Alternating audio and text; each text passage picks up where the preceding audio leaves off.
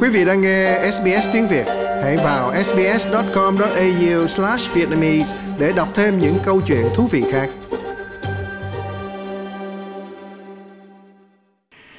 Trong khi thừa nhận mối quan hệ rạn nứt giữa Trung Quốc và nước Úc trong những năm gần đây, đại sứ Trung Quốc Sao Quan hay Tiểu Quang trong một bài phát biểu công khai ở Sydney cho biết chính sách hợp tác hữu nghị của Trung Quốc đối với Úc vẫn không thay đổi. Ông nói, Hướng về tương lai, mối quan hệ Úc-Trung có nhiều triển vọng về hợp tác cùng những viễn tượng tươi sáng. Đó là thông điệp mà tôi mang từ Trung Quốc đến đây. Vị đại sứ cũng nhấn mạnh đến danh sách than phiền gồm 14 điểm mà các viên chức tòa đại sứ Trung Quốc trao cho các ký giả hồi năm 2020 không phải là điều kiện tiên quyết mà nước Úc phải thi hành nhằm bình thường hóa quan hệ ngoại giao giữa hai nước.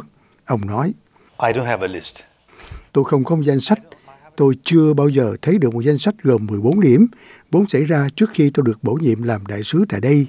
Mối quan tâm là thông tin thường bị tường thuật theo cách bị bóp méo như điều kiện tiên quyết hay đòi hỏi. Điều đó không đúng sự thật. Bài diễn văn diễn ra khi Bắc Kinh cho thấy các dấu hiệu trong việc chấm dứt thời gian 2 năm băng giá trong quan hệ vào lúc tân Tổng trưởng Quốc phòng Richard Mao gặp gỡ với người đồng cấp Trung Quốc trong cuộc họp thượng đỉnh về an ninh tại Singapore hai tuần lễ trước. Trong đó nhân vật đứng hàng thứ hai tại Trung Quốc là Thủ tướng Lý Khắc Cường gửi thông điệp chúc mừng tân Thủ tướng Úc. Thế nhưng các căng thẳng vẫn tồn tại.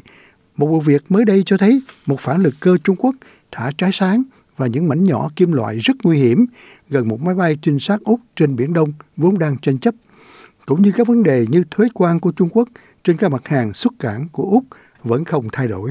Chuyện này xảy ra bất chấp Thủ tướng Anthony Albanese lặp lặp lại tối qua rằng Trung Quốc cần dỡ bỏ các biện pháp cấp vận đối với Úc để cải thiện mối quan hệ giữa hai nước. Uh, Trung Quốc đã thực hiện một số cải thiện, thế nhưng vẫn còn một con đường dài và mối quan hệ vẫn còn một số vấn đề. Tôi nói trước cuộc bầu cử là bất chấp kết quả bầu cử ra sao, Trung Quốc đã cấm vận đối với Úc và việc này nên dỡ bỏ do nên được dỡ bỏ do đã làm thiệt hại cho nền kinh tế và công an việc làm của người dân Úc. Trong đó ông Jung Jan hay là Tôn Giang, nhà nghiên cứu về vấn đề Trung Quốc mới nhậm chức tại Viện các vấn đề quốc tế Úc cho biết bài phát biểu này là một khởi đầu tốt, thế nhưng việc giam giữ những người Úc như bà Chen Lei hay Thành Lôi và Giang Hen Jung hay Dương Hằng Quân ở Trung Quốc vẫn là một mấu chốt quan trọng. Ông nói. Mang họ về Úc sẽ là một trong các ưu tiên cao của chính phủ trong việc thực hiện.